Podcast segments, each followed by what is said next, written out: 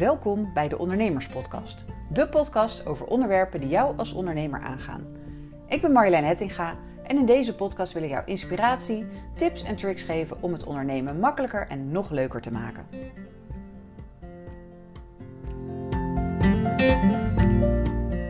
Hi, leuk dat je weer luistert naar de Ondernemerspodcast. Hij is ietsje later dan je van mij gewend bent. Want uh, ik had geen stem het begin van deze week, dus ik kon hem niet eerder opnemen. Ik ben nog steeds een beetje schor, zoals je misschien hoort. Dus uh, nou ja, excuses daarvoor. Maar ik wilde toch even weer een podcast opnemen. Dus uh, nou ja, even wat anders dan anders misschien, maar dat komt wel goed. En deze keer wil ik, wil ik het hebben over hoe bepaal je de juiste prijs voor je aanbod. Durf jij een eerlijke prijs voor je aanbod te vragen? Ik had het een paar weken geleden in de podcast al over die tip van sommige business coaches. Als jij je omzet wil verdubbelen, nou dan verdubbel je gewoon je prijs en betekent lekker makkelijk. Noem jezelf high-end, high-end coach bijvoorbeeld. Uh, of je noemt je product high-end, of je noemt het een VIP-aanbod, of je noemt het premium, iets wat lekker duur klinkt. Nieuwe prijssticker erop en klaar, omzet verdubbeld. Nou, zo werkt dat natuurlijk meestal niet. Als jij nu al moeite hebt om je product voor je huidige prijs te verkopen, dan wordt het alleen maar lastiger om dat voor het dubbele te doen. Echt, geloof me, dat is niet de oplossing. Dan denk je misschien, ja, uh, als ik voor mijn huidige prijs mijn product niet verkocht krijg, moet ik dan korting geven? Moet ik het voor minder gaan doen? Nou, ook dat vind ik geen goed idee. Ten eerste, je werk is geen hobby. Je moet er gewoon geld aan verdienen, want bij jou moet de schoorsteen ook roken. En daarnaast, je doet jezelf enorm tekort als je gelijk begint met korting geven. Jij doet iets wat je goed kan en daar hoort een waarde, daar hangt een waarde aan. En het is dus onzin om gelijk korting te gaan geven. Bovendien, als je gelijk bij klanten begint met korting geven, dan wordt het heel moeilijk om later naar je gewone prijs terug te gaan. Want dan vind je klant je natuurlijk opeens heel erg duur. Dus ook dat werkt niet zo goed. En dan zijn er ook nog heel wat ondernemers die hun prijs niet zozeer als kortingsprijs aanbieden, maar die gewoon structureel te weinig vragen, naar mijn idee. Uh, die misschien ongemakkelijk vinden om een hogere prijs te vragen. En zelf had ik daar als starter ook best wel moeite mee. Uh, inmiddels werk ik voornamelijk met vaste, uh, vaste prijzen, maar eigenlijk nooit meer met een uurtarief. Maar in het begin, toen deed ik een beetje ander werk ook.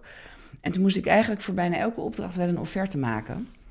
En ik kon echt wel goed uitrekenen hoeveel tijd iets me zou kosten. Ik kon daar best een goede inschatting van maken. Klopt ook eigenlijk altijd. Maar dan zag ik de prijs, dus ik vermenigvuldigde, vermenigvuldigde het aantal uren met mijn, met mijn uurtarief. En dan zag ik wat daaruit kwam. dacht ik, zo, dat is best wel veel. Maar dat kwam omdat ik zelf pas net begonnen was. Um, ik was ook begonnen nadat ik een jaar op wereldreis was gegaan. Dus mijn spaarrekening was ook wel leeg. Dus ik had ook zelf wel een beetje geldstress. Dus ik vond een paar honderd euro eigenlijk al best wel veel. Alleen, ja, het was het natuurlijk gewoon wel waard. Um, dus dat was meer mijn perspectief. Maar heel soms kwam ik dan toch in de verleiding om dan maar bijvoorbeeld een uurtje minder te rekenen. Maar dan sneed ik mezelf altijd mee in de vingers. Want, nou ja, zoals gezegd, ik kon echt wel goed het aantal uren inschatten. Dus ik kwam altijd verkeerd uit. Maar ja, dan had ik met die klant al die prijs afgesproken. En waarschijnlijk had zo'n klant er helemaal geen moeite mee gehad om, om wat extra te betalen. Um, een andere reden dat, dat een ondernemer structureel te weinig vraagt, dat kan zijn uh, de aanname dat een ander het niet kan betalen. Nou, als je dat denkt van jouw klant, vraag je eens af, is dat wel echt zo? Ik heb het al eerder gezegd in deze podcast, er is geld zat in Nederland.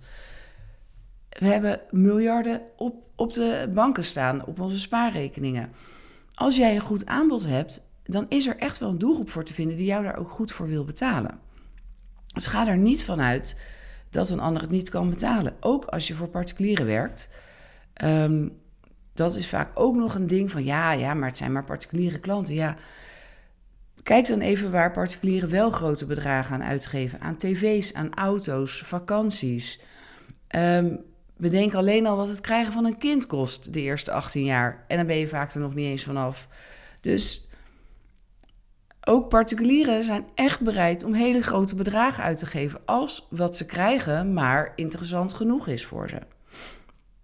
Als iemand het echt wil, dan lukt het ze ook echt wel om er geld voor te vinden. En een derde reden waarom uh, ik nog wel eens zie dat ondernemers te weinig voor een dienst vragen, is dat ze ondernemer zijn geworden, zijn een bedrijf begonnen omdat ze zoveel mogelijk mensen willen helpen. En daarom vragen ze een lage prijs, zodat het voor iedereen toegankelijk is. Nou, dat is hartstikke leuk, maar als jij daardoor zelf in de financiële problemen zit, dan kan jij toch ook niet ontspannen ondernemen. Je kan toch veel meer mensen helpen als het met jou ook financieel goed gaat. En, en als het met jou heel goed gaat op financieel vlak, dan kan je op een gegeven moment ook bedenken: ik kan misschien een keer iemand gratis helpen die echt het geld niet heeft.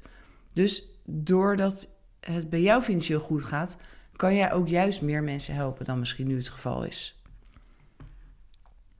Maar hoe bepaal je dan wel een goede prijs voor jouw aanbod? Nou, eerlijk gezegd kan ik daar niet een kant-en-klaar antwoord op geven, want het ligt aan heel veel verschillende factoren. Het verschilt ook nog wel per branche. Maar ik ga je in ieder geval in deze podcast wat um, ja, een aantal afwegingen meegeven waar je op moet letten bij het uh, bepalen van je prijs. Denk bijvoorbeeld aan, uh, werk jij met een uurtarief of werk jij met een vaste prijs voor je producten of voor je diensten? Uh, welke kosten maak jij? Welk salaris wil je jezelf elke maand uitkeren? Welke tarieven gelden in jouw branche? En is er in jouw branche veel, uh, veel concurrentie? Zijn jouw klanten prijsvergelijkers? Dat is vaak, of bij veel producten het geval, dat mensen echt gaan kijken waar is het, het goedkoopst. In andere branches is dat, gaat dat vaak helemaal niet zo op. Ook um, is een afweging hoeveel ervaring heb je. Ben je net begonnen of ben je al jaren de expert op je vakgebied? In het laatste geval dan zijn mensen ook bereid om meer voor jou te betalen. En tenslotte, en dat is denk ik nog de belangrijkste, wat is het jouw klanten waard? Wat levert het hen op? Wat is het resultaat?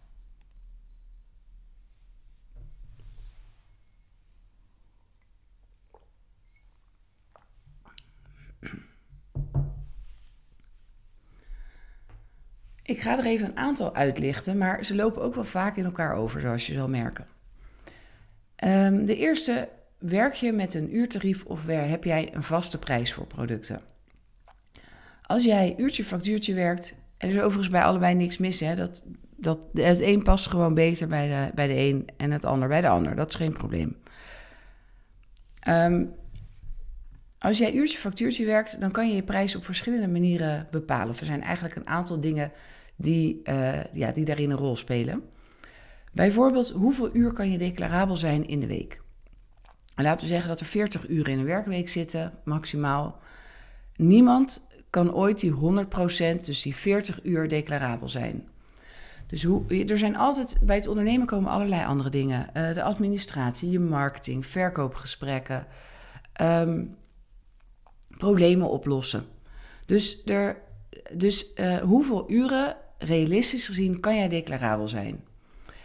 En um, ja, dan kan je berekenen van hoeveel geld wil jij, hoeveel omzet wil jij uit je bedrijf halen of hoeveel wil je zelf uitbetalen.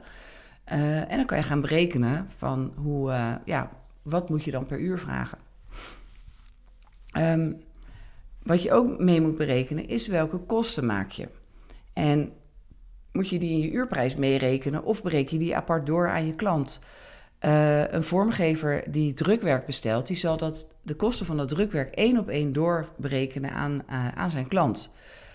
Maar iedere ondernemer maakt ook allerlei kosten, um, bijvoorbeeld kantoorkosten, je internet, je, je laptop. Dat zijn ook kosten, maar die kan je niet specifiek aan één klant doorberekenen. Dus die moeten al in je uurprijs zitten. En dan heb je natuurlijk ook nog allerlei beroepen waar je echt materialen nodig hebt. Dus waar je sowieso uh, ja, dingen verbruikt. Um, daar moet je even van kijken naar, moet je dat, kan je dat één op één aan een klant doorberekenen? Of moet dat ook in je uurprijs meegenomen worden? Um, de vraag is ook hoeveel wil je jezelf aan salaris uitkeren? Uh, ook dat zal, zal mede de prijs bepalen. En wat zijn de geldende tarieven in jouw branche? Uh, toen ik net als ondernemer begon, toen deed ik eigenlijk vooral uitvoerend werk, uh, allerlei uitvoerende communicatiewerkzaamheden. En toen had ik een gidsje gekocht en daar stonden alle tarieven van ongeveer elke, elk beroep in Nederland uh, op. En dan het, het laagste en het hoogste tarief. Dus dat was eigenlijk om een beetje een inschatting te geven, wat wordt er nou gevraagd voor bepaalde diensten? En ik werkte toen veel als tekstschrijver en dat, dat zat denk ik toen ongeveer tussen de 50 en de 75 euro per um, eh, per uur. Nou ja, ik begon net. Ik was echt net vers ondernemer. Dus ja, ik vond ook niet dat ik de hoofdprijs kon vragen. Maar ik had al wel best wel veel schrijfervaring en veel redactieervaring. Dus ik wist ook wel dat ik goed, goed was in mijn vak. Dus ja, ik ging een beetje hoger zitten dan het laagste tarief. En zo bepaalde ik eigenlijk toen mijn tarief. Gewoon echt afhankelijk van wat er in mijn branche gebeurde. Want ik was starter, ik had werkelijk geen idee. Eigenlijk al die andere overwegingen die kwamen nog niet helemaal in me op. Dus als je net begint, dan is dit best wel een goede manier om, om in ieder geval even je eerste prijs uh, te bepalen. Overigens hoeven prijzen in jouw branche helemaal niet uit te maken. Er, in sommige branches zijn hele grote verschillen. Kijk maar naar uh, allerlei soorten coaching of uh, trainers bijvoorbeeld. Um, maar ook in andere, ik ken vormgevers die zeg maar ja, meer DTP'er zijn. Dus, dus ja, eigenlijk meer het, ook, ja, laat ik zeggen, het uitvoerende werk. Dus niet zozeer heel veel bedenken, maar meer huisstijlen doorvoeren. Nou, die vragen misschien 65 euro per uh, uur. En ik ken ook vormgevers die hele grote creatieve marketingconcepten uitdenken. En die vragen misschien wel 95. En ze zijn het allebei waard. Ze zijn allebei datgene waard wat ze vragen. Omdat ja, de, het, het aanbod is bij allebei net iets anders. Um, als jij een vaste prijs voor je product vraagt, dan, um, ja, dan moet je ook bedenken van hoe ga je. Uh, ja, dan, dan spelen ook eigenlijk een beetje dezelfde dingen. Maar laat ik een voorbeeld geven. Stel, jij maakt een training. Um, als je die op maat maakt voor één klant, dan moet die klant ook alle ontwikkelkosten betalen. Dus alle uren die in de voorbereiding gaan zitten, die moet je uh, eigenlijk ook doorberekenen aan die ene klant. Maar als jij een training maakt en uh, je weet dat je hem vaker kan verkopen, dan moet je gaan bedenken hoe vaak ga ik hem verkopen om break-even te draaien. Um, ik ben nu bezig met een podcastcursus, die maak ik voor een uh, volksuniversiteit. En uh, ja, een volksuniversiteit, daar zijn niet enorme budgetten. Maar ik heb wel bedacht, ik vind het en leuk om te doen. Maar ik kan hem daarna ook bij andere volksuniversiteiten aanbieden. Ik kan er ook nog een videotraining van maken en hem dus ook via mijn eigen website bijvoorbeeld nog verkopen. Dus op die manier, bij de eerste klant ga ik niet misschien alle kosten terugverdienen. Maar dat is niet erg, want ik heb al een plan om het in de toekomst wel uh, terug te verdienen. En met, stel bijvoorbeeld een online product, um, die kan je soms heel vaak verkopen en dan echt op volume gaan. Um, zodat je er leuke winst op maakt. Dus een, uh, ik, mijn, uh, mijn social media content kalender uh, die heb ik een keer gemaakt. Daar heb ik toen best wel veel tijd in gestoken. Inmiddels heb ik hem hartstikke vaak verkocht. Uh, dus de kosten heb ik er wel uit. En elke keer als ik hem nu verkoop, is het mooi meegenomen. Dus je kan ook bedenken van ik ga iets maken wat ik heel vaak kan verkopen. En er doordat ik er, uh, nou ja, doordat ik hem vaak ga verkopen, ga ik er alsnog een leuke winst op maken. Zonder dat je er echt heel veel echt een hoofdprijs voor hoeft te vragen. De tweede afweging die echt wel belangrijk is, is welk salaris wil jij jezelf elke maand uitkeren? Je bent ondernemer geworden omdat je je brood wilde verdienen ermee. Je, je bent ergens goed in, je vindt iets heel erg leuk om te doen, maar je wil er ook wel gewoon van kunnen leven. Dan moet je dus onder andere door je prijs zorgen dat je daar een fijne boterham mee verdient. Want anders is het gewoon een tijdrovende hobby. En dan denk je misschien, ja, de, maar let op, er zijn nog steeds heel veel vrouwen. En sorry, het zijn toch echt vaker vrouwen. Misschien gek om dat in de week van de Internationale Vrouwendag te moeten zeggen. Maar um, Vrouwen die, voor wie hun bedrijf een hobby kan zijn, omdat hun man zo lekker verdient. Je hoort het veel minder vaak andersom. Maar ik begrijp dat niet. Um, begin jaren 90 was er al de campagne en iedereen van uh, boven de 40 die herinnert zich dat vast nog wel. Een slimme meid is op haar toekomst voorbereid. En nou ja, ik woon in Leiden en daar werd hij gevolgd door een Leidse meid kiest voor zelfstandigheid. En ja, dat, die is me zo vaak om de oren gegooid. Uh, het was eigenlijk eerlijk gezegd van mijn ouders ook ongeveer een lijfspreuk. Die vonden ook dat wij gewoon zelfstandig uh, moesten opgroeien en altijd moesten zorgen dat we onze eigen broek konden ophijsen. En de aanleiding van die campagne was, nou ja, dat heette de 1990-maatregel. Ja, dat, dat moest ik even opzoeken hoor, dat wist ik niet meer. Maar um, die maatregel, dat uh, betekende dat de kostwinnerstoeslag uit de sociale zekerheid verdween. Tot die tijd was het zo dat als je als meisje of vrouw geen eigen inkomen had en je woonde samen met je partner en die partner die werd, werd werkloos, dan kreeg hij een toeslag op zijn uitkering, je gelooft het niet, om dus zijn vrouw te kunnen onderhouden of zijn vriendin. Nou, inmiddels zijn we 30 jaar verder, maar nog steeds kiest niet elke meid voor zelfstandigheid. En als dat voor jou geldt, ja, besef dan wel wat een risico je daarmee loopt. Wat als jullie uit elkaar gaan? Gaat, gaat je man dan nog steeds zorgen dat jij zo'n lekker leventje kan leiden? En even, ook al gaat dat niet gebeuren, je wilt toch niet helemaal afhankelijk zijn van een man of van wie dan ook. Je wilt toch gewoon een succesvol bedrijf met een fijn salaris. En hoe hoog dat salaris moet zijn, ja, dat, dat kan voor iedereen verschillen. Dat ligt maar helemaal aan um, je gezinssituatie bijvoorbeeld. Uh, heb je kinderen die je, die je moet onderhouden? Uh, denk je dat je kinderen later willen gaan studeren? Nou, dan, dan zijn ze niet op hun achttiende zelfstandig, maar dan moet je waarschijnlijk nog een, jaar, een paar jaar sponsoren. Moet je ook nu al rekening mee gaan houden. Uh, je leefstijl, wat, wat kan jij nu en wat doe je nu en wat wil je ook in de toekomst blijven doen?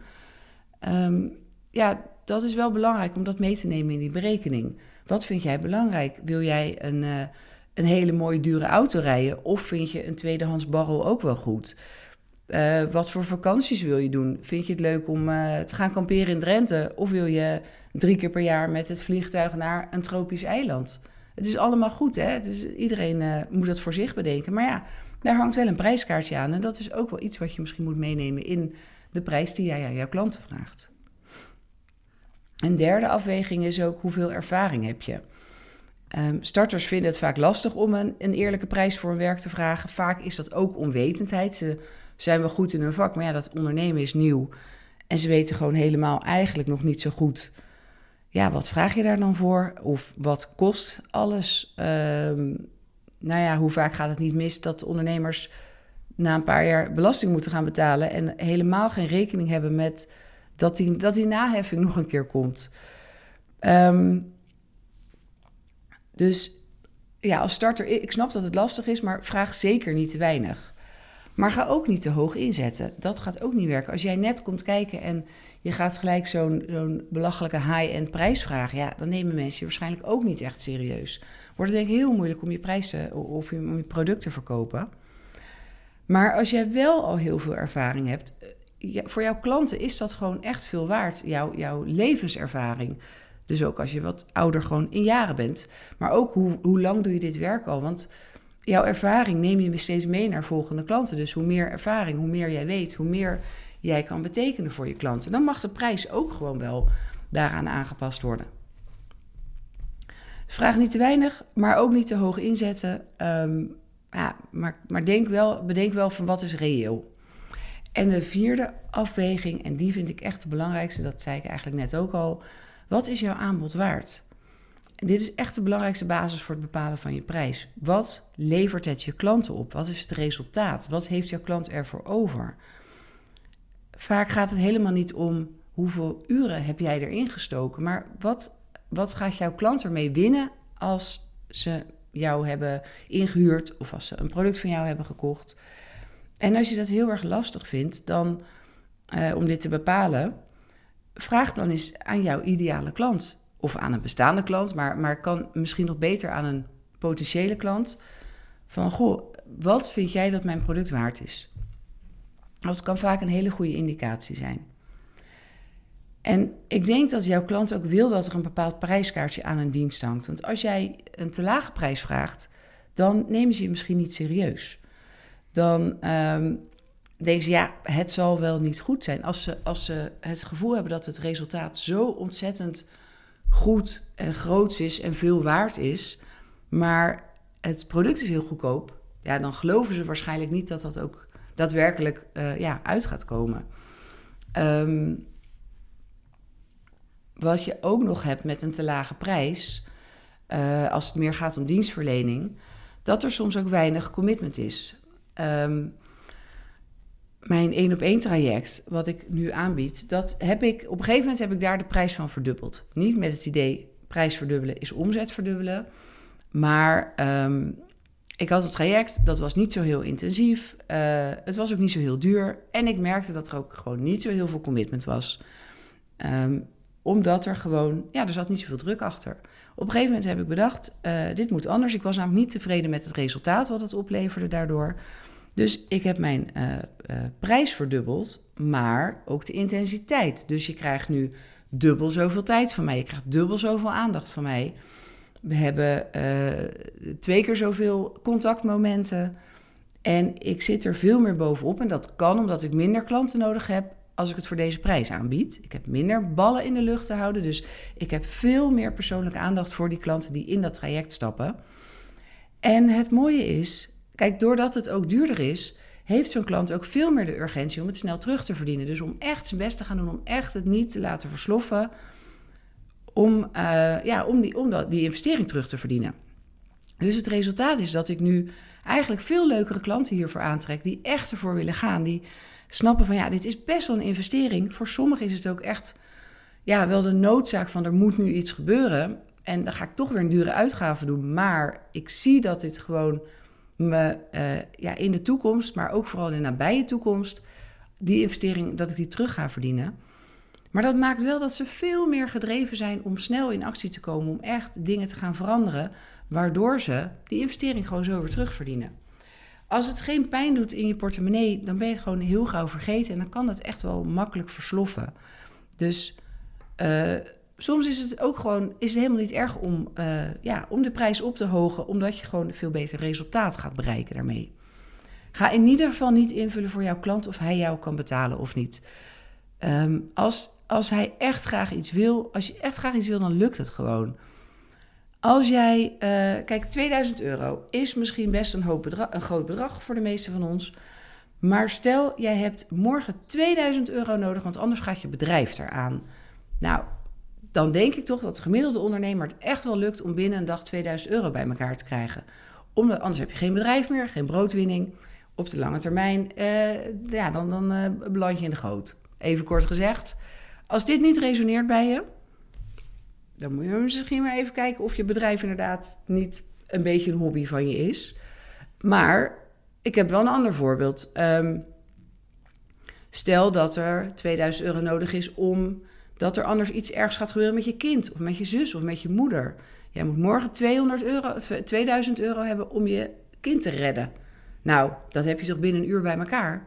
Als de urgentie maar hoog is. En dat, is, dat geldt ook voor jouw klant en voor jouw product. Als de urgentie maar hoog, groot genoeg is, dan, wordt het, dan, dan krijgen ze dat bedrag bij elkaar. Denk aan alle crowdfund-acties voor kinderen die ziek zijn of mensen die een aangepaste rolstoel nodig hebben of een rolstoelbus. Of...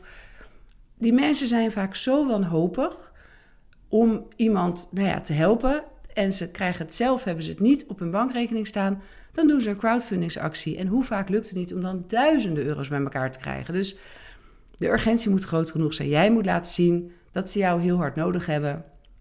Dan lukt het ze. Dus vul niet voor een ander in dat je te duur bent. Als ze jouw aanbod, of, en eigenlijk vooral dus het resultaat, heel graag willen, dan zorgen ze wel dat het lukt. Um, sommige, ja, sommige problemen zijn zo groot dat um, dat lukt. Ja, daar, die, mensen willen graag een oplossing. Denk inderdaad aan gezondheidsklachten, aan een depressie, een burn-out, een, een kind wat ongelukkig is op school. Daar hebben mensen gewoon echt goed geld voor over, of het nou particulieren zijn of bedrijven. Daar hebben mensen geld voor over om te zorgen dat het opgelost wordt. Dat betekent niet dat je ongelimiteerd je prijzen kan verhogen. Het moet altijd in verhouding staan met de waarde van je product. En nog even, ik had het eerder over uh, dat ik vind dat je geen korting moet geven. Nou, voor de oplettende luisteraar, die zullen denken: ja, Marjolein, maar jij geeft ook regelmatig korting. Jij doet regelmatig acties. Ik zie op jouw website ook best wel eens vaak staan van. Uh, van deze prijs voor die prijs. Uh, in mijn uh, gratis masterclass vertel ik je ook wat mijn uh, traject waard is en wat ik ervoor vraag. Dat kan je ook zien als een soort korting geven.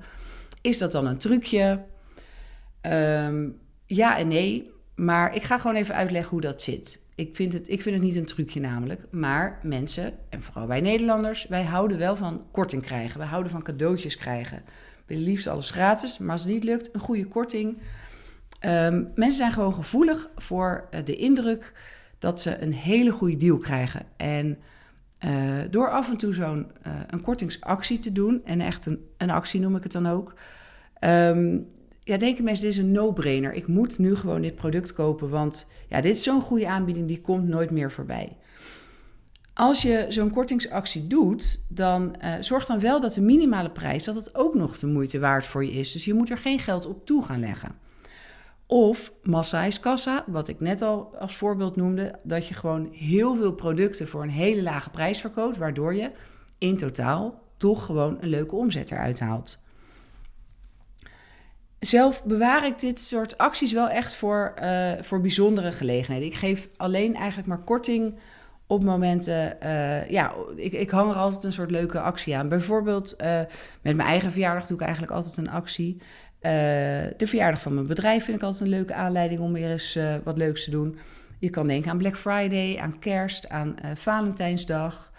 Um, early bird prijzen voor snelle beslissers. Dat is ook nogal, dat, dat is ook een soort korting. Maar wat je dan vaak doet, is je helpt de verkoop van je product alvast een beetje op gang.